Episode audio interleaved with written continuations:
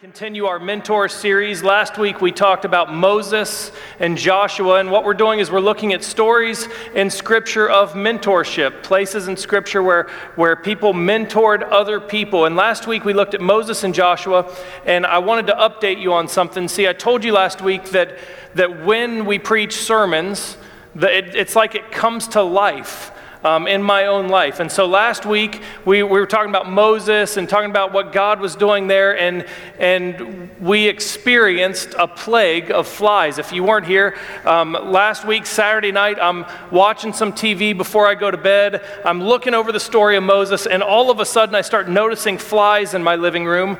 And so I start killing them, and then I just notice more and more. And I think, like, over the course of a couple days, we killed like 40 flies. Um, so, just to update you, I, I, had a lightsaber, my Jedi lightsaber. It's one of those little tennis rackets that you press a button and it electrocutes them. And, and I want you to know that the forces of good triumphed over the forces of evil in those flies. They're all gone, as far as I know. Haven't seen any in several days. And so that's good news. The bad news today is that when I preach things, they come alive and here today, we're, we're talking about a story of two pregnancies, which in my, fam- in my world, that's a little bit scary because we've had a lot of children, and I'm not really on board for another one of those. So hopefully that one doesn't. No, you guys really aren't excited to be here and with me, are you? Jeez, okay, all right, tough crowd. Well, last week we looked at Moses and Joshua. We looked at a few things. Number one, we looked at in Moses' life and Moses' calling, God called Moses, God equipped Moses, and God sustained Moses. So we were looking at a scoreboard God's work versus Moses' work, and it was three God, Moses zero. God called, God equipped, God sustained. And, then we looked, the ultimate point that we got to last week, we, we didn't really get into the nitty gritty of mentorship yet, but the whole point of last week that we got to was that we are called to steward God's work in our lives. So, Moses, even though it says in Scripture that he was one of the greatest leaders ever and there were none other like him, Moses understood that it was not him, but it was God's work in him, and Moses was a faithful steward of God's work and God's gifts in his life. And so when it came time to go into the promised land, and God said, I'm sorry, Moses, it's not going to be you that takes the people, Moses was okay and passed it along to Joshua because this wasn't about Moses. He was just a steward of what God had given him. At the heart of mentorship, this is important. At the heart of mentorship, this idea of mentorship, at the heart of our faith is the idea that we are not working alone. We are not by ourselves on this journey. When God calls us, when God works in our life, whether we're talking about God calling us to a faith, whether we're talking about God calling us to a place of leadership, whether we're talking about God calling us to a specific task, when God is working in our lives, it's not just about us. What we'll see throughout all the stories in Scripture is that when God works in one person's life, it works along with what God's doing in other people's lives because serving God is not an individual endeavor. It's not something we do on our own. God equips us through mentorship and partnership with others. This is so important. We've got to get this, church. There are far too many followers of Christ who are trying to do it on their own, who are trying to live their faith on their own, who are trying to lead on their own. There are far too many people that are looking at God's work in their life as if it's just about them. But following God's calling is not just about us, it's about what God's doing all around us. It's about partnering and mentoring others. And so we talked about last week God called Moses, God equipped Moses. One of the ways that God equipped Moses was by providing Aaron. Moses said, God, I can't speak. I, am not a good enough speaker to lead. And God equips Moses with Aaron, who could speak for him. When it was time for Moses not to enter the promised land, God had equipped Moses with a capable leader that could come behind him and lead the people, Joshua. And so we're in this together. If God is working in your life, if God is calling you, whether it's to faith, leadership, a specific task, it's not just about that, but God is at work all around us and the people around us. And it all works together for the building of God's kingdom. And so we're looking at the story of Mary and Elizabeth and Elizabeth's mentorship of Mary. And so we're going to start in Luke 1. And let me just catch you up here. This is usually the story that we would read around Christmas time. But what's happened is an angel of the Lord has come to a young virgin girl and, and has come to her and said, You are going to be the mother of the Messiah, of the Savior the Messiah that people have been waiting for for years and years and years and years. You, Mary, are going to be the mother. Now, that's problematic for Mary because she's a young virgin girl. But the angel comes and says, You will be the mother of the Messiah. Mary responds about like most of us would respond and says, What are you talking about? How can that be? How is that possible? And so, Luke 1, verse 35, the angel answered, The Holy Spirit will come on you, and the power of the Most High will overshadow you. So, the Holy One to be born will be called the Son of God. Even Elizabeth, your relative, is going to have a child in her old age, and she who was said to be unable to conceive is in her sixth month, for no word from God will ever fail. So, so Mary is questioning how could this be? The angel says, This is what God's calling you to. Mary says, I don't get it. How can that work? And the angel's response is two things.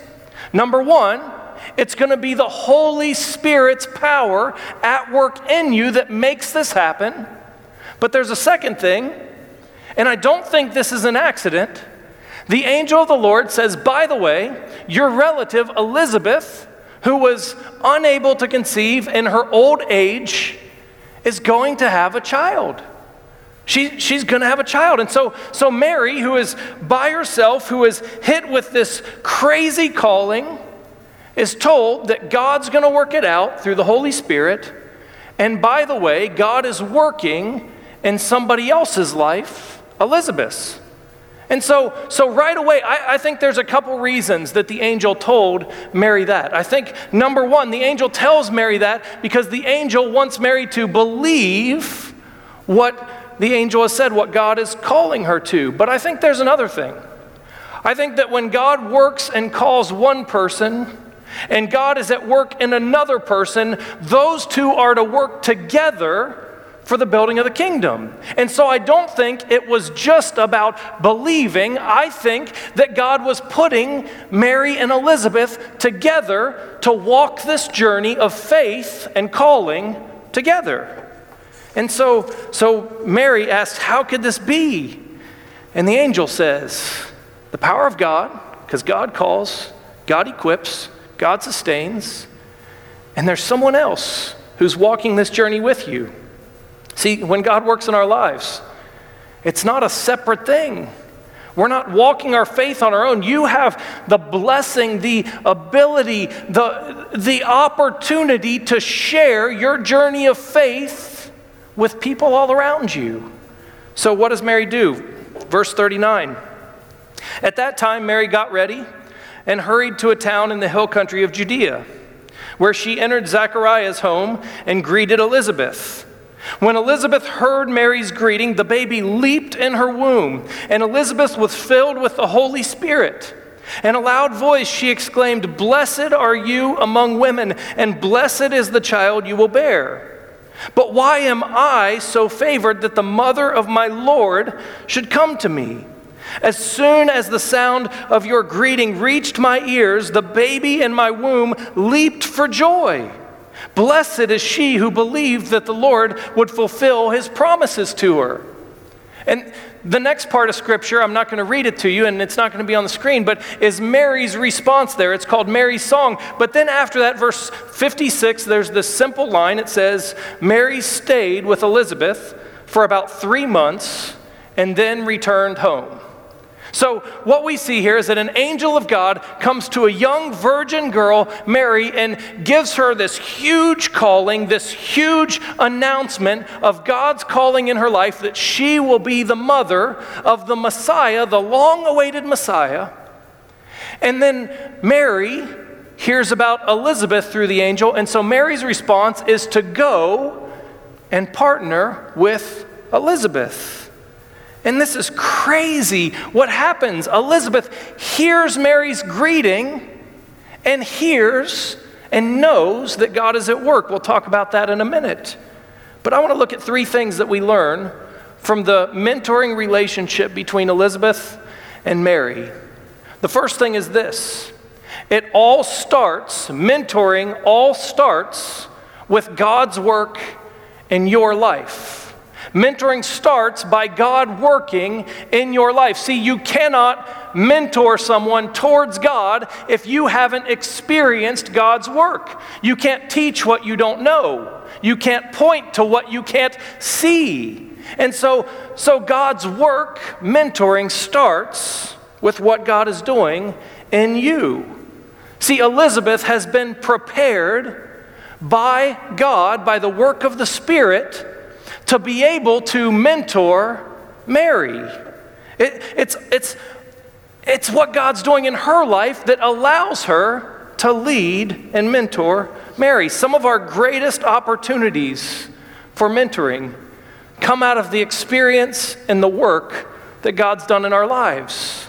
If God's done something in your life, that's something that can be used, can be stewarded to mentor others. Earlier in the story, Luke 1, verse 25, Elizabeth says, The Lord has done this for me, she said. In these days, he has shown his favor and taken away my disgrace among the people. See, Elizabeth was totally aware that God had done work in her life. She says it was God that did this. She was totally aware that it was God at work. See the scoreboard God three, Elizabeth, zero.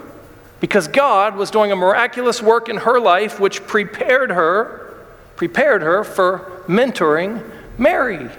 Not that the work that God did in her life wasn't important, but it was part of the journey that she would partner and share with others. See, she was aware that no word from God will fail. We read that a little bit ago in the story. No word from God will fail. Fail. How was she aware of that? Because God had come to her husband, Zechariah, and said, Your wife, who is unable to conceive, is going to have a son. And here she is, six months pregnant. She can mentor, she knows because she's experienced it. And so I want to ask you a question. What has God done in your life? What way has God worked in your life that you could use to mentor someone else? If God has done something in your life, whether, whether it's a miraculous thing or whether it's bringing you through a difficult time, whether it's helping you in your faith, giving you a position of leadership, what is it that God has done in your life that could be used to pour into somebody else? That's the first question. The second thing is that it's not just that Elizabeth had experienced God's work, but Elizabeth recognizes God's work in Mary. It, when we are tuned into the work of the Spirit, when we are tuned to the Spirit, we will recognize the Spirit's work in others. This is important. When we are tuned into God, we're going to see God's work. It says that Mary came to the house and greeted Elizabeth. It doesn't say that Mary walked in the door and says, I'm pregnant. It just says that she greeted her, and Elizabeth immediately was filled with the Spirit and knew that God was working in Mary's life. Because when we're in tune with the Spirit, we can see God's work. There's a story in Star Wars. I, I, told you I'm not like a die-hard Star Wars fan, and, and you guys may not recognize these names. I had to go look them up myself. But there was a story that I remember from episode one of Star Wars where Qui Gon Jinn and Obi Wan Kenobi, two Jedi, are, are in a town and they run into Anakin, who is a main character. He doesn't turn out to be such a great character in the story, right? But they recognize that there's something different about this boy. They recognize it. Now, it's not hard to recognize when there's something different about somebody else, right? We do it all the time. Like we can see, like, there's something different about that one over there. Some of you could probably look at the person next to you and say, there's something different about them, right?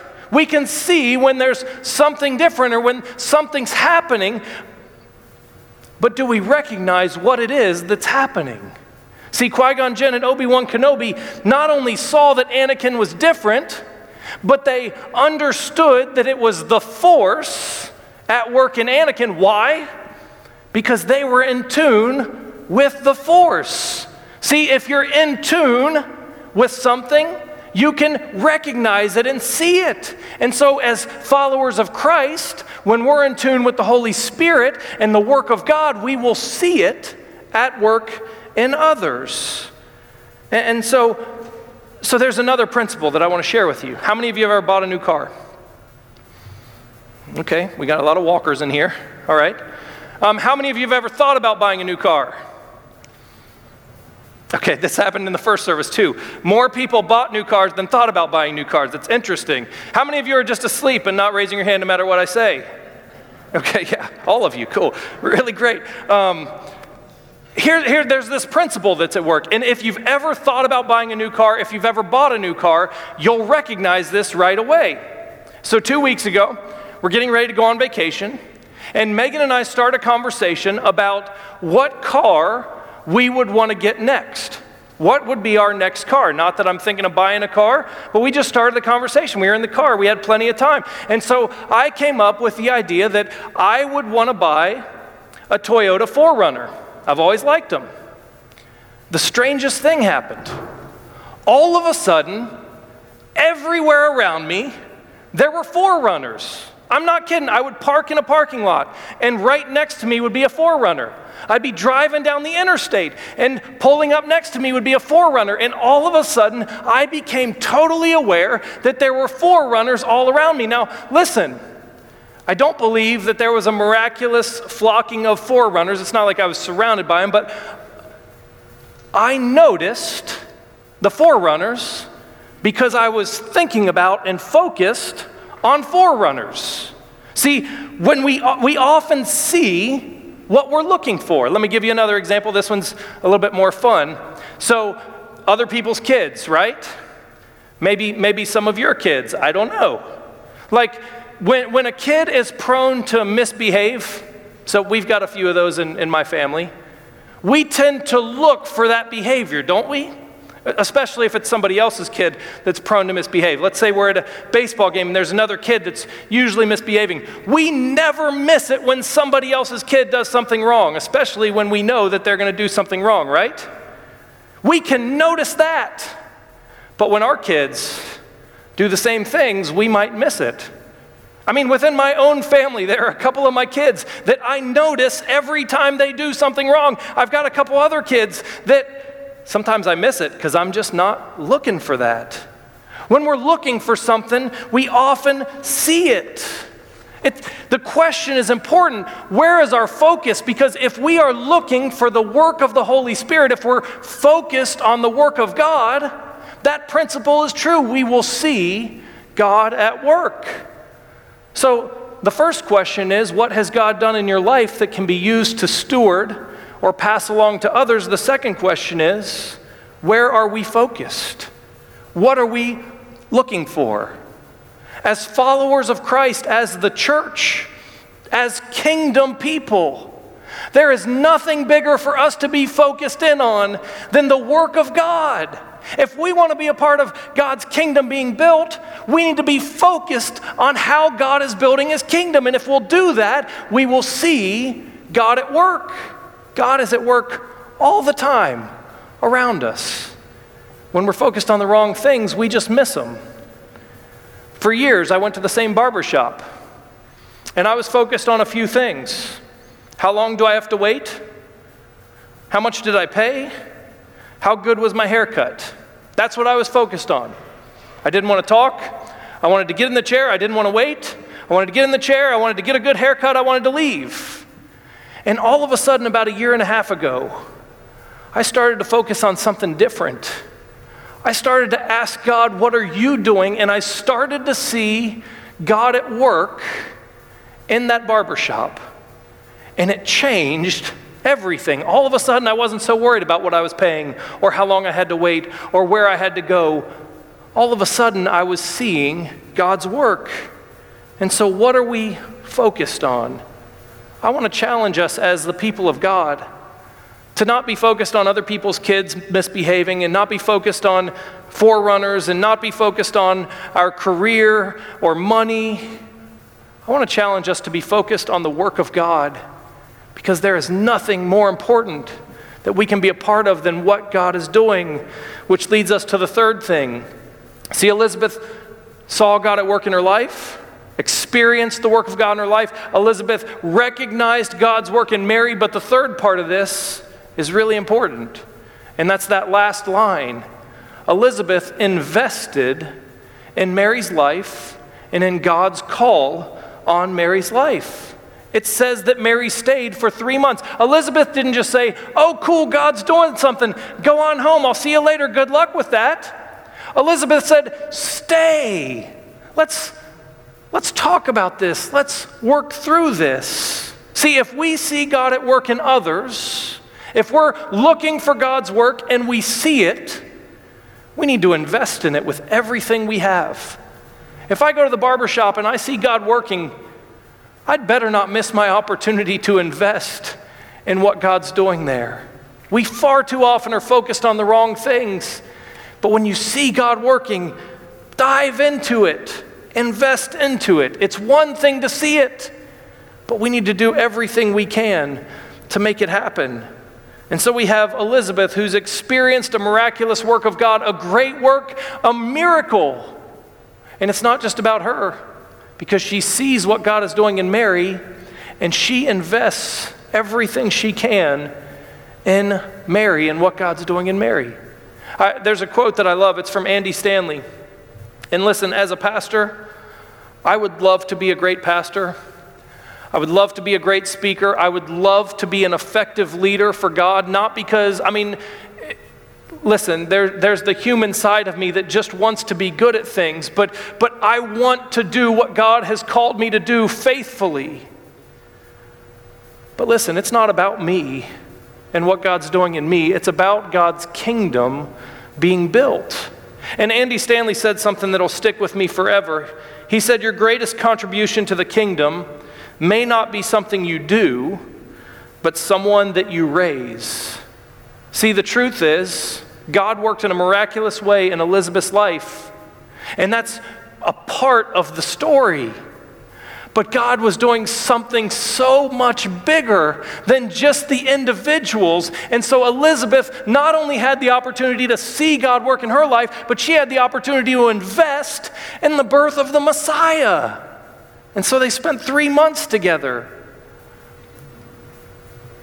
What if we see God working in someone else's life? What if God wants to do something incredible through that person's life? We have the opportunity and the blessing to be a part of it. And so Mary was the one that accepted God's will. It was God that called, it's God that equips, it's God that sustains. Mary accepted it and believed. It says in Scripture that, um, and, and Elizabeth says, Blessed is the one who believes. Mary believed it, but Elizabeth was the one that helped her prepare herself for it. And so, what we see is what we talked about at the very beginning that God doesn't just call individuals, but God works in each of our lives so that we can come together to build the kingdom of God. And so we have the opportunity to invest, to be part of it. And so I want to ask you the third question, and that's this Who can you invest in? Where do you see God working, and how can you invest in it? The truth is that there are some of you here today that are more like Mary in this story. Maybe you're at a place where, where you're experiencing God working in your life and you need somebody to mentor you and invest in you. Listen, Mary believed what, what the angel said, But she needed Elizabeth to help her, to come alongside her and help her along in her calling. If you are in Mary's shoes today and God is doing something in your life, don't be an individual living on your own. Reach out and find a mentor, somebody that can invest in you and help you. And there are a lot of us in here today that are in Elizabeth's shoes, where God has done some great things in our lives. And we need to be aware that God is working in others' lives, and we need to invest ourselves there. So, what has God done that you can pass on to others? What has God done that you can pass on to others? Are you looking for the Spirit? Are you focused on God's work? And number three, where can you invest? We're going to watch a really cool video of someone that's pretty close to us here at the church, and it's a great example, everyday example of how investing in each other, partnering together for the kingdom, can make great things happen. So let's watch together. Good morning, everyone. I have the privilege this morning of telling you a little bit of my story. We're going to go back a long ways in time. I went to college and my major was music. That's because in my mind, that was the only thing I was good at. So I graduated with a degree in music and went on to become a music teacher. At that time, there weren't a lot of options of what to do with a music degree. I could be a superstar on stage or I could be a music teacher, so I chose a music teacher. Some years later, uh, fast forwarding, I was living in Texas, married to Brian, had two small kids, one coming later, and I uh, was not teaching anymore. I had resigned from that job and I was staying home with my kids. And I had a very, very, very part time job at a church. I was an eighth music director and an eighth Mother's Day Out director. Hi, I'm Pastor Bob, and uh, after eight years in business as a manufacturer's representative of a furniture company, I was called to join uh, staff as a pastor at the Springdale Church of the Nazarene. Uh, where I had various duties. But then, five and a half years later, I received a call to be a lead pastor in Arlington, Texas. Uh, that was exciting. That was different because I had not really thought about that until that point. But when I got there, I was very excited because I found out I had a staff member. I, I had this lady who was one eighth a worship, no, a music director, and one eighth a Mother's Day Out director. So that was fun. And what happened from there was a great friendship and a development of both of us that I'm really excited about. So, when Pastor Bob came to Arlington and became our lead pastor, it wasn't too far into that journey that he began talking to me about the idea of ministry, full time ministry, of becoming a pastor. And I have to say that I had never even thought about that in my wildest imagination, partly because there were no women in ministry back many years ago, at least in that area of the country. So um, I was open to that idea, and we began talking about it. We began, uh, he began pouring into me, mentoring me, um, teaching me about ministry, teaching me about pastoring, and in that process, through that process, I came to understand that I did have a call to become a pastor. You know, what was uh, evolving in her became very obvious to me because I wasn't a great worship, I wasn't a worship pastor, and she was extremely gifted in that. But then I started realizing there was more than her music giftedness, but that she cared. And together we started to develop what does worship look like. And so that just began uh, working together that lasted a long time. And it really wasn't intentional mentoring. It's not like someone said, You start mentoring today. It, it just started happening and we grew together. Yeah, um, there were some people that weren't sure that uh, there should be a woman as a pastor on the staff, but I, I, I, don't get that. I, I think it's obvious that God calls men and women from the Old Testament on, and, and it was obvious to me that she was gifted as one who cares for people and has pastoral skills.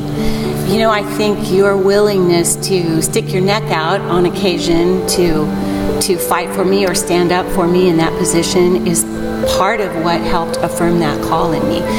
You you thought greater things for me than I had thought for myself, and so um, that was huge in my development as a pastor. So, fast forward 30 plus years. We don't want to talk about how many years. I have to say that Pastor Bob's mentoring of me um, was so um, deep and effective that it not only mentored me to become a pastor, but it mentored me in my own personal spiritual growth, in my ability to be a mother, a wife, a friend, to be a woman in ministry. And it was just really has one of those, um, you are one of those people who uh, have changed my life. And I'm so grateful for that. Well, Pastor Deb, it was obvious to me that you were gifted and called, maybe even before you knew it. And probably everyone knows eventually um, I wasn't your mentor, you were mine because you were just kind of leading and taking over. And so I think one of the great things about mentoring is it's fun. It, Yeah. it, it's never been work, it's never been you got to do this. It made my job a lot more fun. It, it made my life a lot better. And I think we were far more effective together than I would have ever been without you. So I'm appreciative to you. Thank you. I, I kind of thought of three things that um, I think are important, that were important in that mentoring relationship. One thing that you taught me is to be graceful and grace filled. Not only grace for myself, but grace for other people. And I think I've grown over the years tremendously with you as an example of that. Secondly, um, your model of servant leadership um, has had a huge impact on my life. And thirdly, I think coming to understand, again through your example, that the pastor part of my job was much more important than the music part of my job. So, again, thanks. And for me, thank you for not only being in Arlington, Texas and growing into that, but then you and Brian moved with us to Nashville and then moved with us to Westchester. So mentoring is a great, great thing, not only for me, but for the church, and I trust for the kingdom. Mm-hmm.